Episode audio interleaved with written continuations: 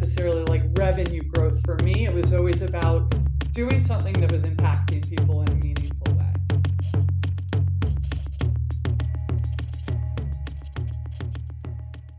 Welcome to another edition of the Cusp Show, the Columbia University Sports Podcast, where we talk about the business of sports, media, disruption, education, entertainment, brands, all different kinds of stuff. I'm Joe Favorito with my longtime co host, Tom Richardson. And Tom, we are here at the beginning of December. So at the end of December, is it nine years or eight years that we've been doing this now? No, the first show let's get this on record officially. December, the first right? show we did was late December of 2015. So we wow. will have our eight year anniversary. Wow. Yeah. Really hard And believe. actually, for the oral history of our show, the first show we recorded never aired because we didn't know how to record it. If you remember, that was Neha. We've come a long way. Yeah. Who would have thunk it, Joe, back yeah. in 2015 that in 2023 we'd be doing these on Zoom? through video conferencing. And we ha- and we haven't done one in person together in three years, which is no, really kind and, of sad. God, so. and we think about how we used to struggle to find rooms and yeah. the right setups, and I, I, I, miss, I miss that. I kind of miss the alarms and the and the garbage yeah. trucks backing up and all the sounds of Broadway in New yeah. York City. Someday again. Anyway, um, so so Joe, I got to ask you a couple things about what's going on in the biz right now. Um, I'm curious about your thoughts on. Uh, this NBA in season tournament because I've been following this as a basketball fan and as a, and as a business follower. You probably know the ratings are up. There's more of a there feels like there's more of a buzz. That's been the general consensus about NBA basketball at this time of the year than in seasons past. It's coming to its head obviously in the following week as you may know. It'll be concluded by next week. And it's kind of fun it's interesting. It's gotten mostly good reviews, but what is your take on that as a former NBA guy?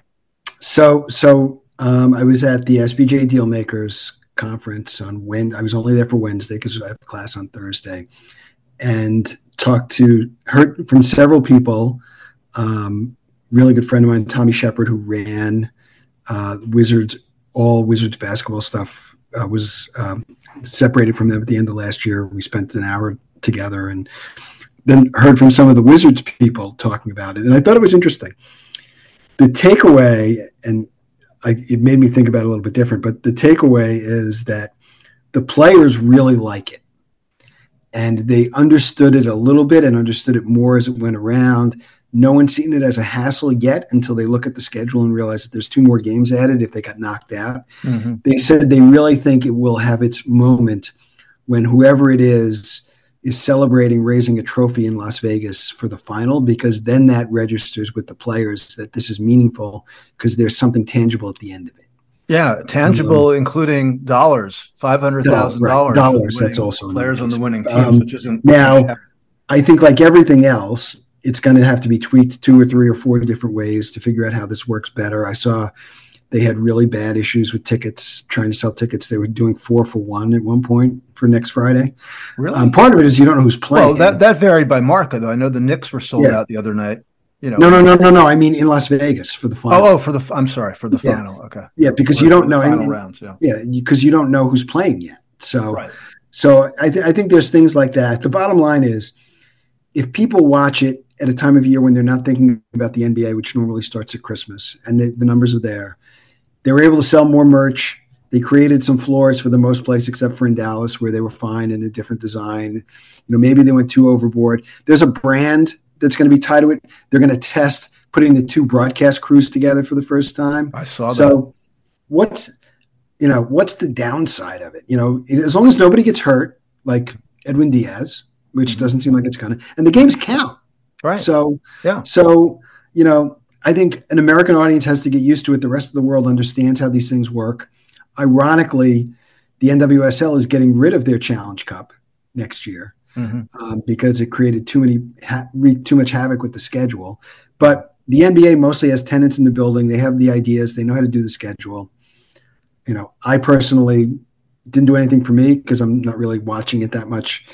Um, but I think I think come next Friday is when they'll they'll have the aha moment. That's yeah. That's, the Knicks are the Knicks are in the uh, quarterfinals, so that's yeah. cool. So, um, yeah, look, I, I love the experimentation. I love how the NBA continues to growth hack its product. I think every sport needs to do that at this point. We've, mm-hmm. we've discussed many times. So, uh, anyway, the other thing I'll mention is that it was notable that NASCAR got their new media deal. Tremendous for them. A 40% bump, and for the first time ever, a streaming partner, in this case, Amazon. So, the incursion by big tech into our business continues.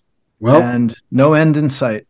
Well, the other side of that is the carve out that they have for CW which I think is really important right. mm-hmm. because as much as we think everybody's streaming, is a big part of the United States that is still not even not doesn't even have cable and they got to figure out how to do that and that's right. why i think you're looking you're seeing some of these teams in their markets go back to broadcast deals at right. least as a carve out and that's a model that has worked for everybody from the ufc to the wwe where you give them something they get engaged and then you sell up to the big thing. That's how the Ultimate Fighter was launched and saved the UFC, and uh, WWE does it all the time. You lead all these shows to a pay per view, so.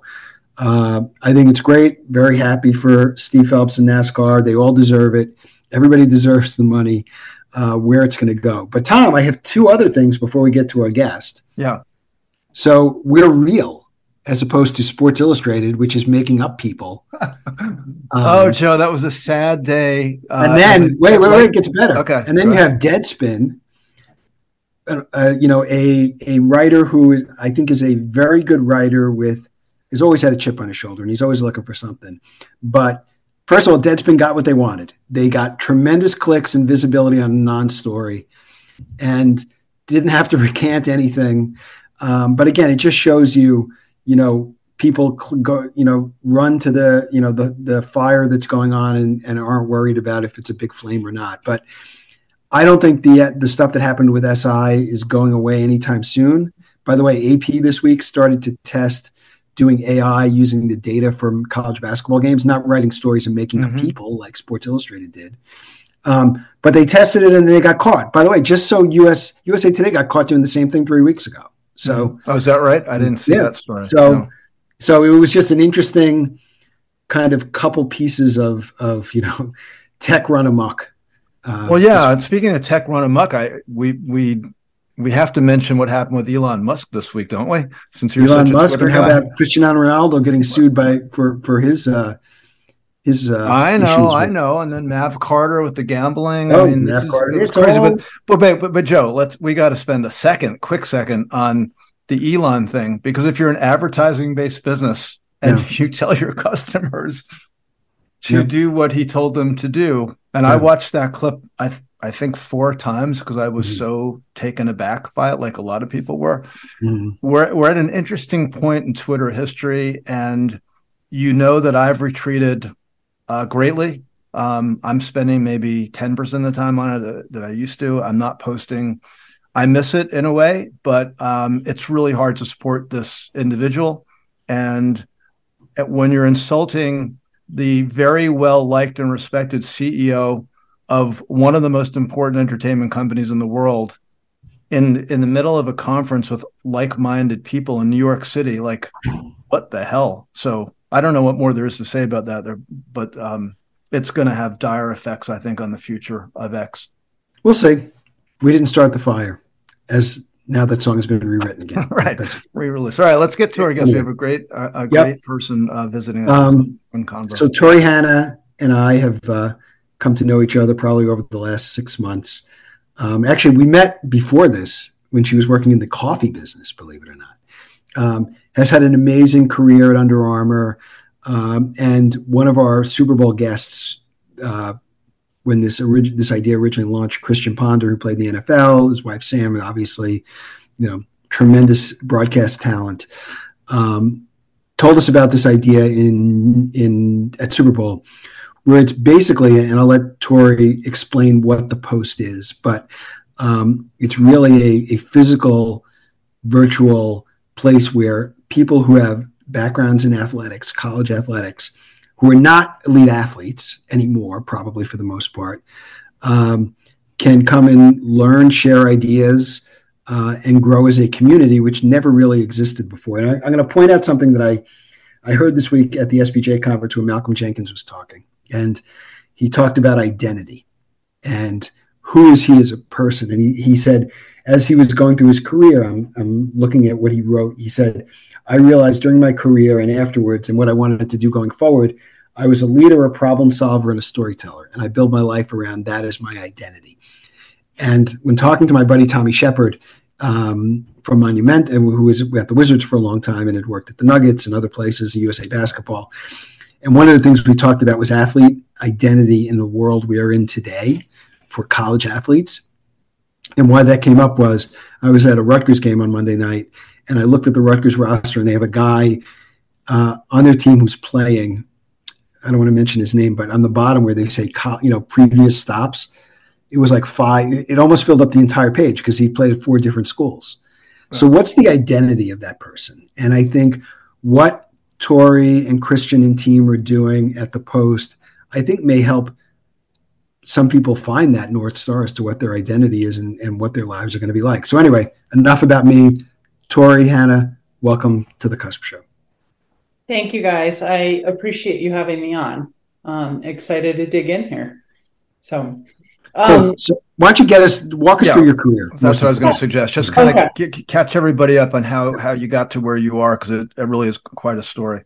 Yeah, absolutely. So um, I had played lacrosse at University of Maryland, um, and as I was finishing up my career, there was a little known company called Under Armour at the time, or finishing up my college career. Um, there's a little known company called Under Armour, and so I needed an internship um, in order to complete my coursework. And I called them up. We happened to be wearing their gear um, uh, for lacrosse, and I called them up and asked them for an internship they're like, well, we don't really have a program. So I guess you can show up and, you know, we'll kind of see where it goes. And so I ended up becoming the first intern at Under Armour and um, carried that for a year and a half while I finished up my fifth year in school. And as I graduated, they were launching a women's line. And so they hired me on as the first women's um, sports marketer at Under Armour. And I went, my first job was going from college town to college town selling in Under Armour. Um, and so I did that. I was on the sports marketing side for the bulk of my career. I spent 18 years at Under Armour.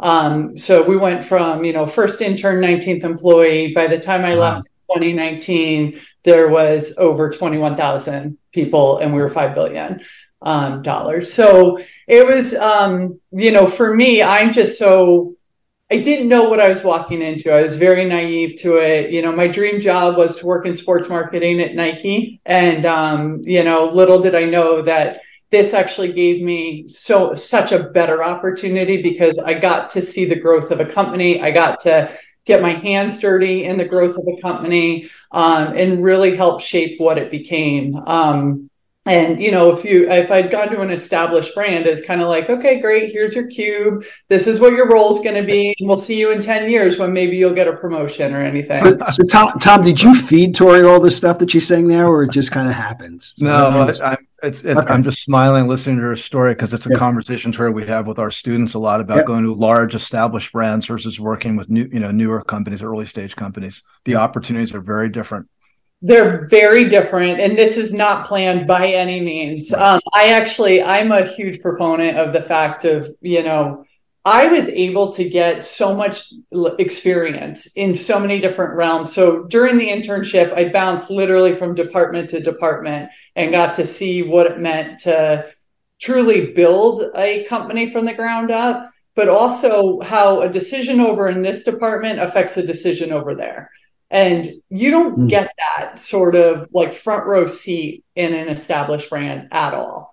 Um, you know, and and if you're you're lucky if you're not filing papers or packing boxes your entire internship, quite frankly. Um, and so I I really I'm so grateful for my experience at Under Armour and I'm grateful for the time that I spent there as well. Tori, I know at one point you became the global sports marketing strategist or something like I can't remember the exact title, which which obviously is an enormous job. But at what point did you kind of move from let's call it operations and sales into the the, the whole realm of strategy? Because that is a different beast and I and I'm curious if when you did that, you were conscious of the fact that you're moving into like bigger a, a, bigger realm of business, which is thinking about global strategy, which sounds so intimidating. Yeah, um, it's it's funny you say that because what actually got me there, I never, I didn't know that I had a strategic mind. I didn't set out to be a strategist. Um, I really actually, the way it came about is that I was in charge of signing and activating our partners. So that was NCAA colleges, it was individual athletes, and it was teams, pro teams. Um, and so the way I would look at those deals was how could we holistically 360 activate with this one partner to maximize the partnership? And in a lot of times, um, I think in sports marketing, it becomes very service oriented and and tactical and transactional. And I really wanted to make sure that we were making this into a partnership. So you take a Michael Phelps or Lindsey Vonn, I would meet with their teams relentlessly, and we would figure out where the crossover is between where Under Armour was trying to go and what they were trying to do with their personal brands, and we would find those intersection points and then weave the the you know red thread through there. And so I think that naturally, just given my approach to how I kind of operated with the deals, it became very strategic and it became kind of a center point for how we wanted to activate and maximize the deals um, that we did have and the investments that we had with the the partners. So um, that was a uh, yeah maybe a long-winded way of saying it, but so Tom, before you ask your question, I have one really important question mm-hmm. for Tori. Does Under Armour have interns now? They have Just a kidding. whole intern program. and it is rosy, I'll tell you that. um as we as we get into talking about the post, mm-hmm. what did you take away from that experience that made the post make sense to you? The post concept. Yeah. So as I um as I navigated my career at Under Armour, um there's there's always been something in me like I want to grow, I want to develop. And anytime I kind of felt like my role was getting stale or that I wasn't being challenged in ways at Under Armour, we were shifting as a company anyways. And so I got those opportunities, much to our earlier conversation around like why go with the established brand over or the uh, non-established brand over the established brand is I was able to continue to feel like I was growing and developing, to feel like I was being challenged. And so it did come to a point, and I'm sure you know everyone has seen the the Under Armour kind of like the plateau that that happened, um, where I didn't feel that anymore. And and it was at that point that I had to do some deep work and understanding and really kind of check myself at like I've been on this journey and this path and kind of been kicked around and I've always said yes to everything, right? And so now it was my time to kind of plant my feet and figure out when was it in my career that I actually truly loved what I was doing and why did I love it? And every time I would have this thought pattern and I would journal and do these things, it came back to the early stages of a company and it came back to having a meaningful impact and not just being a number and it wasn't about you know necessarily like revenue growth for me it was always about doing something that was impacting people in a meaningful way and in the early stages of Under Armour, that's what we were doing. We were giving people a better product.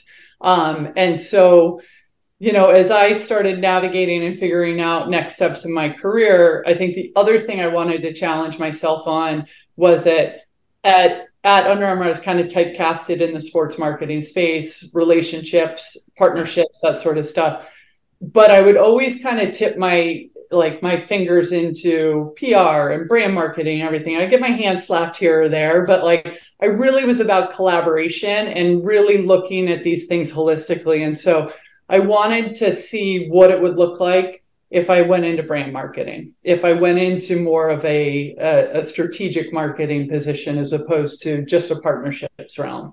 Um, and so I did uh, a quick stop at Super Coffee um, and had a tremendous opportunity there to be with a brand that was it, it was a challenger brand going up against Starbucks, Dunkin' Donuts um, in the ready to drink coffee space, and um, and being able to shape it and grow it. Um, and I was able to do that. I loved it. Um, you know, the brand itself. I learned and this is the thing is like not everything's rosy right i did learn i do not love the grocery space i do not love trade marketing i do not love this more tactical marketing um, and so i think for every you know every day that maybe it's not the best day that you're having or anything else it's like you're learning something about yourself. And every you know every one you interact with every leader you interact with like you're learning more and more and that information helps shape you down the road. And so um, i knew jason larose is one of the co-founders. So you mentioned christian ponder who is the co-founder of the post uh, former nfl athlete um, and turned business professional and he developed the post because really to answer a need of his own is that you know he went into the po or went into the real world after his NFL career and couldn't find his people. He couldn't find the inspiration that he was looking for. He had gone in the finance space and just kind of felt flat and knew that it wasn't a matter of his NFL career being over. It was more a matter of who he was surrounding himself with or who he was able to surround himself with. And he had this aha moment that it's athletes it doesn't matter what sport you played. It doesn't matter what age you are. It doesn't matter gender.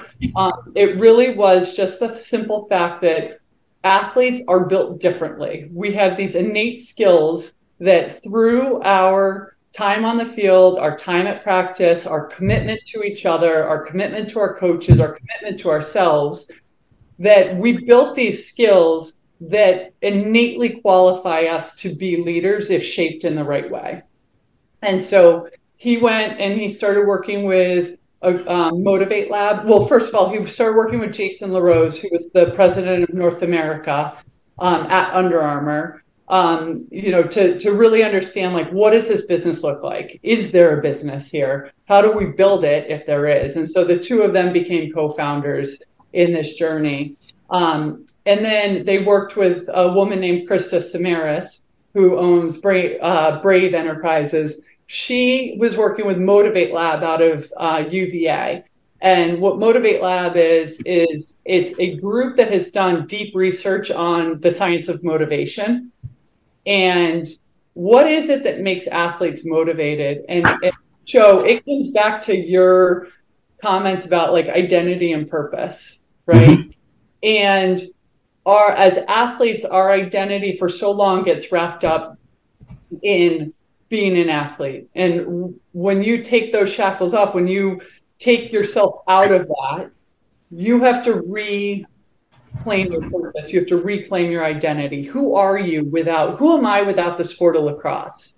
And I had to do that again when I moved from Under Armour's. I was there for 18 years. Like, I, it was synonymous. Like, oh, it's Tori and Under Armour, Tori Under Armour, you know.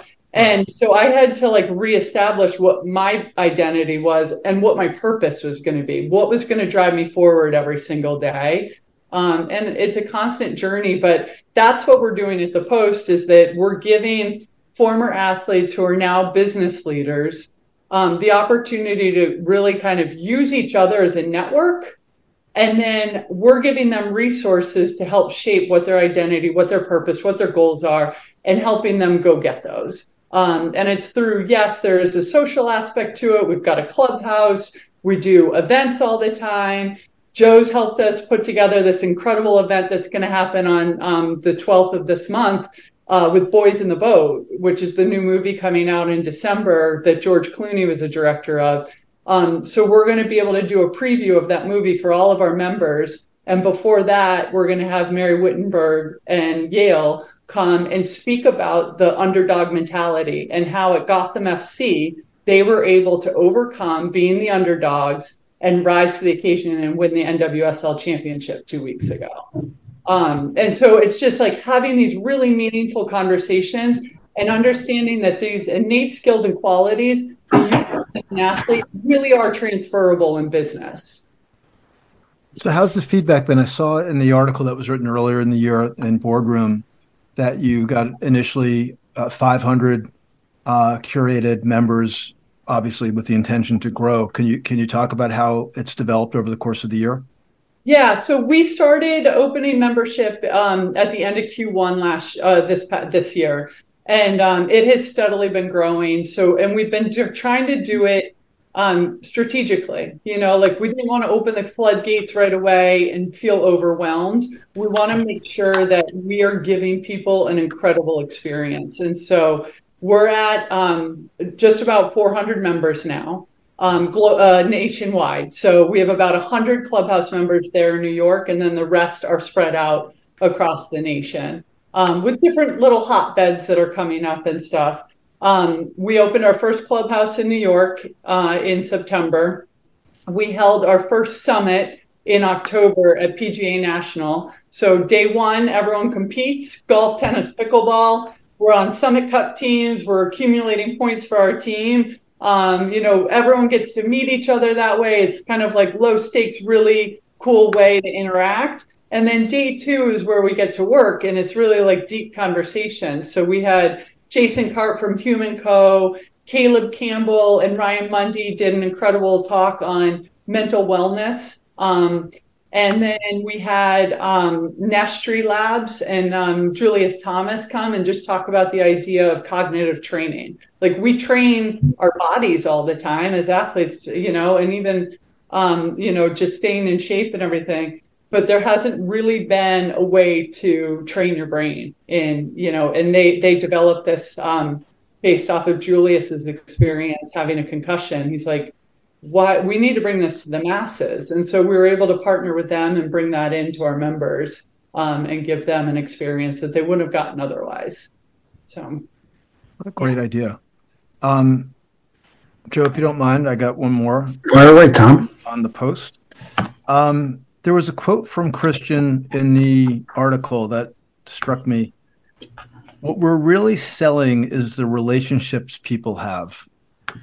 And I know that an interesting facet of this that I didn't see at first was that people, uh, excuse me, members need to have both the, the athletic experience, you know, the you know college uh, athletic experience, but also some professional experience.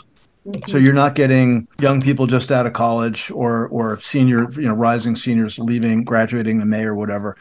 Yeah. Can you talk about that vis-a-vis the relationship thing? Because obviously the relationships that you have in college for all of us, whether you're playing sports or not, are kind of confined to your world of college and the things you do at college. Whereas you get into professional uh, world, you never know who you're going to meet, and you go to a couple of jobs, and then five years later, you have a real network. You, you start knowing people. Is that is that a, a key part of this? That you need to find that intersection between the right athletic elements and also some professional knowledge and, and insights? Yeah, you know, it's it's interesting, Tom, because um yes, we are right now, like you've got to start somewhere, right? And if we just kind of like opened up and was like, okay, anyone who used to play sports, come join us, right? um, it, that's hard for us to to really establish ourselves and establish our brand. And so I think that's where that strategic process comes into place. Is that we're shaping the beginning of this really with experienced people, people with networks, people that um, want to help one another people that um, yes they have experience from an athletic standpoint we're looking college Olympic level or uh, slash national team and um, pro level, right? And then from a business standpoint, we're saying, you know, five years in the professional space as an example. Um, however, our youngest member is 23, our oldest member is 73, right? So there is a, a wide range there. Um, but I think the important thing that that is is that we are trying to shape this network and then grow it from there. And so if we shape it, at, um, you know, with people fresh out of college, then I'm not sure that the experienced people are going to come in later down the road. But I think if we shape it with the experience, then the when as we grow it out, then the people that are coming right out of college are going to um, you know, want in. They're going to want to learn from all these people. And I think that's the biggest thing is like we are we're shaping a community with growth mindset out of growth mindset people that are curious people that oh, that want to continue to develop want to learn. And so you could get somebody that's incredibly experienced that had an amazing professional career um, you know in in athletics but if they already think they know everything like is that going to help our community? I don't, I don't know. Maybe maybe not though but i would i would say that you know that growth mindset is something that we're really trying to from a culture really foster Tori, can you touch on um, without naming specific companies like if you think of 10 close your eyes and look at 10 people who are already members where, what are they doing now like what are their jobs because I, I, think people look at this and say ah you know this is for athletic directors and people who work at apparel firms and um, you know, because it, it's a pretty diverse group, correct? I mean, it, it's not what you think about as being, oh, you know, former athlete, you know, doing something in an athletic field. Yeah. Um, I think that's a great question. So it, it is diverse. And I think that's the amazing thing about sport is that you naturally get a very diverse population. And so our members, we have a lot of finance, lawyers, founders, entrepreneurs, um, like you name it and i mean we've got that within our 400 members and i think that's the cool thing we, we have a teams program um, that you know once you come into membership you have an opportunity to opt into a team. And you get put on a team with eight to ten people. Team is another core value of the post is that we believe you can't do it alone is that you know when when you're in a team you rise up you perform better and then you also help everyone else do the same thing. And so teams are is a core component. So you get put with 8 to 10 people based off your purpose based off your goals. We're going to assign and say hey these eight other people they're going to be able to help you achieve your goals. Oh and by the way you're going to help them achieve theirs. And it's through your network. It's through your experience. It's through all these other things. But we we believe that with those 8 to 10 people and you're meeting on a monthly basis and you're able to have like deep conversations like hey joe i've never gone through layoffs before. Like what do i do? How do i approach it? How do i have a human conversation with my direct report who i've built a relationship with that i now have to lay them off? You know like we're having deep conversations with people. Um and um and so i do think that from that aspect of like teams and, and experience and everything it kind of like you need that experience in order to be beneficial on those teams Tori, does building a brand circa 2023 mean to you yeah. you this has been a theme of a lot of conversations we've had on the pod with marketing types mm-hmm. which is you like all like all of us watched this incredible transformation of the world of marketing advertising through digital media et cetera, the rise of social and all the things that went along with it. Marketing is so different than it was when we were younger. And you started out pre, let's call it beginning of Web two. Now we're now into whatever close to Web. what what does it mean to you to like when you think of your job now as chief brand officer? What does it look like compared to how it might have been?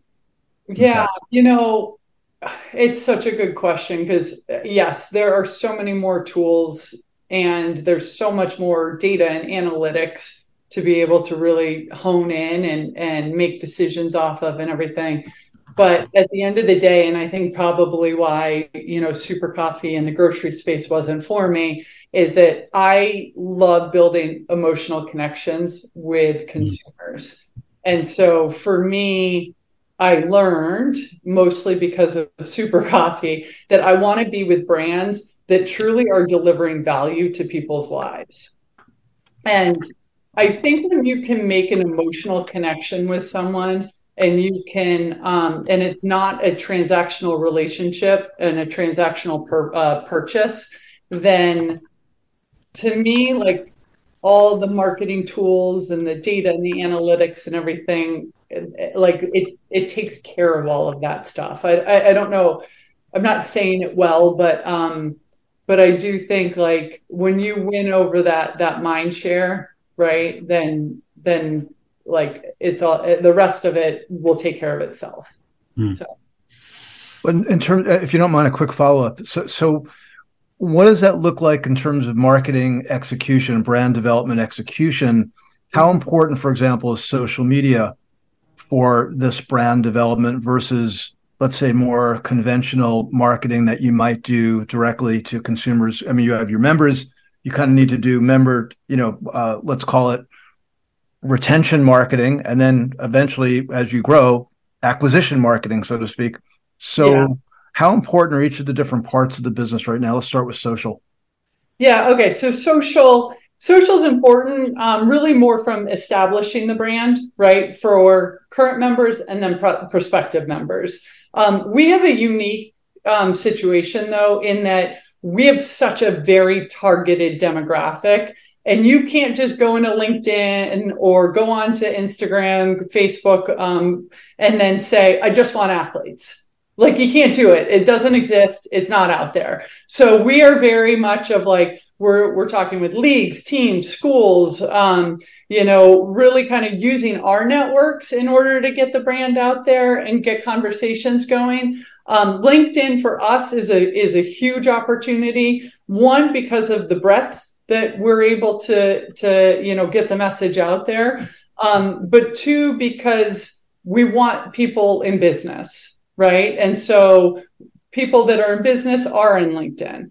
People that have you know are are looking to to grow their business looking to get better or have a curious mindset like they happen to be on linkedin. And so that's where we um, we spend a bulk of our time is over there. Instagram i think is important because like we know when somebody sees a brand now they're not necessarily googling it anymore they're going to instagram to find out about the brand and so you need to have a strong presence on instagram um, with with who you are, what you're doing. Um, whether you're using that in the traditional marketing sense, you know, or not.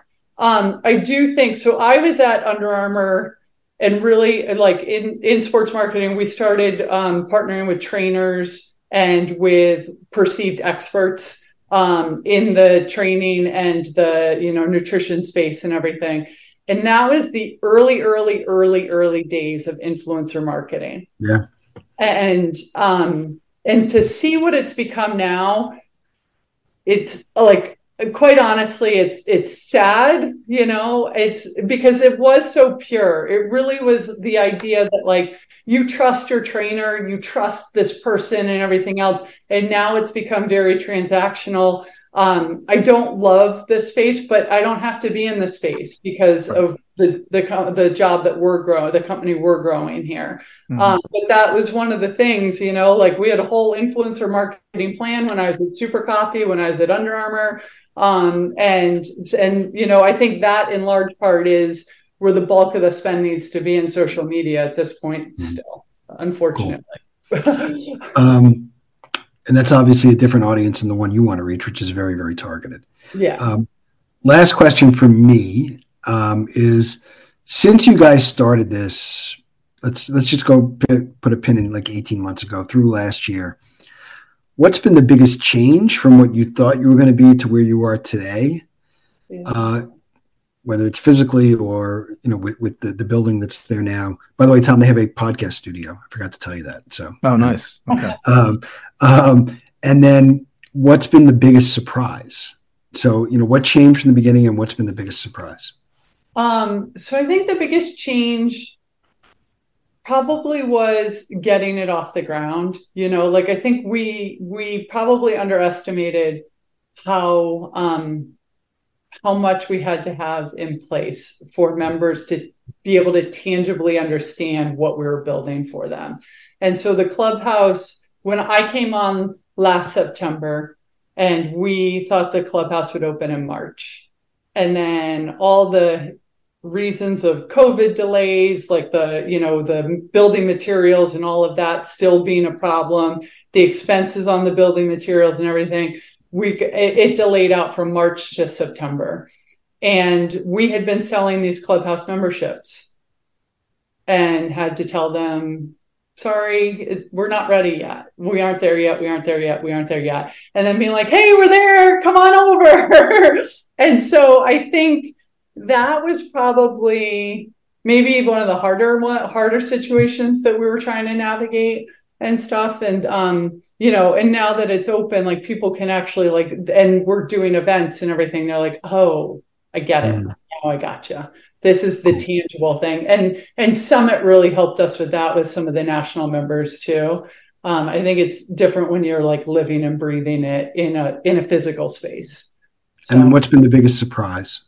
Um, the biggest surprise honestly has been i think we we had the hypothesis that the network would um, would the energy out of the network would be incredible but actually feeling it and seeing it and seeing people connect like I did a um, a pickleball event in Boston here two nights ago, and I had you know randomly been inviting some of our members, some people that had reached out with interest about the post and everything, and invited. It was ended up being about thirty people, and the number of connections of people that were like hadn't seen each other before COVID we need to regroup. We need to do business together. Let's grab coffee tomorrow. Like the power of this network and the energy from the network is really amazing and it just fuels it fuels us even more to want to do mm-hmm. cool things so. Great. Tom? That's great. No when, when you mentioned clubhouse it, it called to mind joe the the ill-fated uh, social media audio space from a few years ago where oh, everybody I think you were going to say Pee Wee Pee Wee's Club. no, no I was going to say to Tori, you know, since you couldn't yeah. open the build, you had to delay the opening of the actual physical clubhouse. You could have sent them to the app and said, "I totally forgot about that." oh my god, I forgot about that too. I mean, what was it like? Two years ago, where it was yeah. so red hot like for like six months, like everybody was obsessed with it. What was the other one? There was another one that came and went too. Well, Twitter Spaces still exists, but. Yeah, it's it never it never got the traction that everybody thought it would. I think everybody realized. I mean, just just an interesting point actually talking about marketing. I think everybody thought this was going to be this whole new realm of social media. Wow. Social they called it social audio. And I think what everybody realized for those of us who used to use it from time to time is that there's only so much you can take on one topic and not everybody who goes into these things are good extemporaneous speakers. And Joe, it's kind of what we've learned in the pod. Some people kind of drone on, some people don't really make their points. Like not it's a hard thing to do to mm-hmm. to speak effectively extemporaneously. And I think everybody realized I don't think the demand is there for all just random people to be talking. I, I, totally, you know, it, it, there's such a long list of things that have failed in the last five years in the space. It's it's we're just going to do it. That'll be our year end show, Tom. It should. Failure. a show on failure. Whatever happens. Our year-end show should be a live Twitter Spaces or something. We'll, right. we'll see how many anyway. people show up. so, um, Tori, our last two questions before we let you go. Um, how do you stay up to date with everything that's going on, especially with the diversity of members that you have? Uh, and you've touched on some of the advice, but if there's one thing that you hone in for on for whether it's, you know, young Maryland lacrosse players who come up to you or you know people you meet on the street what's the advice you give people for either career changers or people starting out yeah i mean i think it's like um you know listening to your interests um and and the the idea of grounding in a purpose right um sometimes we get so caught up on like the title or the job or whatever mm. else and stuff and it's like at the end of the day and and our ego right? And oh my god is so and so going to be impressed by my new job title and and all that stuff? And it's like if you're doing it for them you're going to be unhappy in a year less than a year right? And so i actually i tell people that when they start going through um, resume uh, uh, job descriptions highlight what you like about that job description. Cross out what you don't like about that job description and then do that keep doing that do 25 or so job descriptions and you're going to start understanding and seeing patterns of things that interest you and things that don't interest you. And it's not to say that when you ultimately take a job that it's going to be the perfect job for you. It's not. You're going to be asked to do things that you don't enjoy doing but go into it with a curious mindset then. Mm-hmm. like go into it really saying like okay if i want to be this then I'm going to have to get over the fact that my eyes roll to the back of my head when we talk budgets or something like that, you know? So, um, yeah.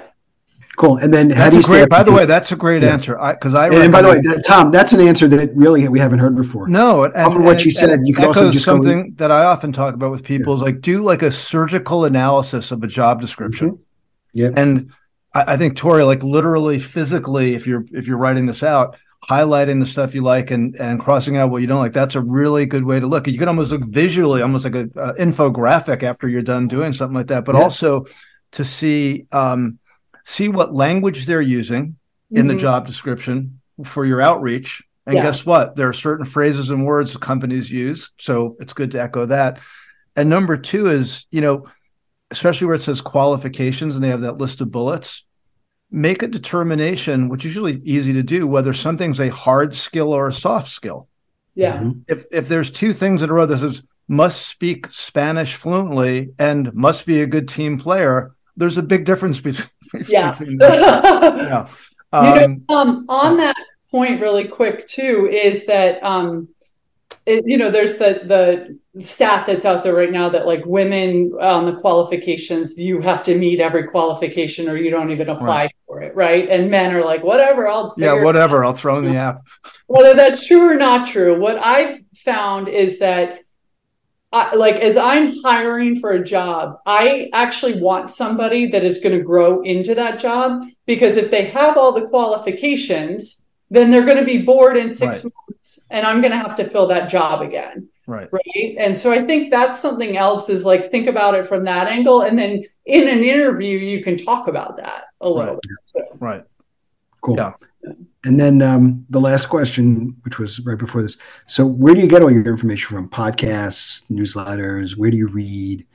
Um, I, I a little of everything. So I'm a big podcast per I like I love going on a run or a walk and listening to podcasts. Um and I am I'm one this is probably bad. Like I don't love reading fiction. I don't love reading like novels and stuff like that. Like I read and I digest information to learn. And I think that's something that like I, I I don't give myself downtime. Maybe that's a bad thing, but um, but I think that there, there's opportunities like even on a run or a walk, like you can be, you know, coaching your brain and and things like that. So uh, articles, um, honestly, you know, Joe, I think that some of the stuff you deliver all the time, I'm like, it, it, like want to read all that stuff. It's like people that you trust curating reading like um you know whether it's a newsletter or suggestions of getting kicked over a, an article here or there like that's kind of where i get my information is from my my own network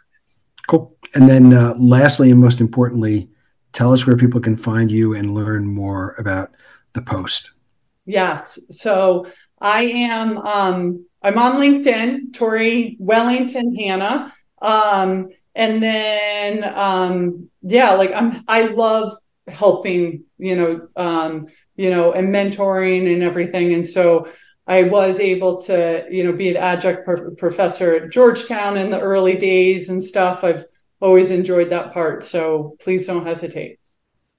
And this website is for the, The- post. the post.co co There you o go. the post t h e p o s t dot c o Cool. That's a good. That's a good uh, Yeah. domain. Um, Tori, by the way, before we say goodbye, are you going to try to get back into teaching at some point?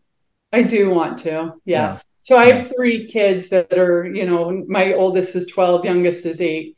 Um, Oh yeah, you got a I got busy life right now. But well, I definitely want to get back into it. Yeah, Cool. great. Well, thank Well- you for giving us all your time. Yeah, this has been great. I mean, Tom, how much have we learned again today? I mean, that we didn't expect. Amazing, really good stuff. Um, uh, again, appreciate your uh, your insights and sharing all those excellent recommendations, especially on the career stuff. That was that was really good. Cool. Absolutely. I enjoyed it. So to wrap us up as we begin December, uh, once again, thanks to everyone for listening again as we head towards year number eight. Uh, we're going to continue to keep going, and our guest today was Tori Hanna, the Chief Business Officer of the Post. Tremendous career. I'm Joe Favorito, along with my Tom Richardson. Here on the first of December, we will see you down the road.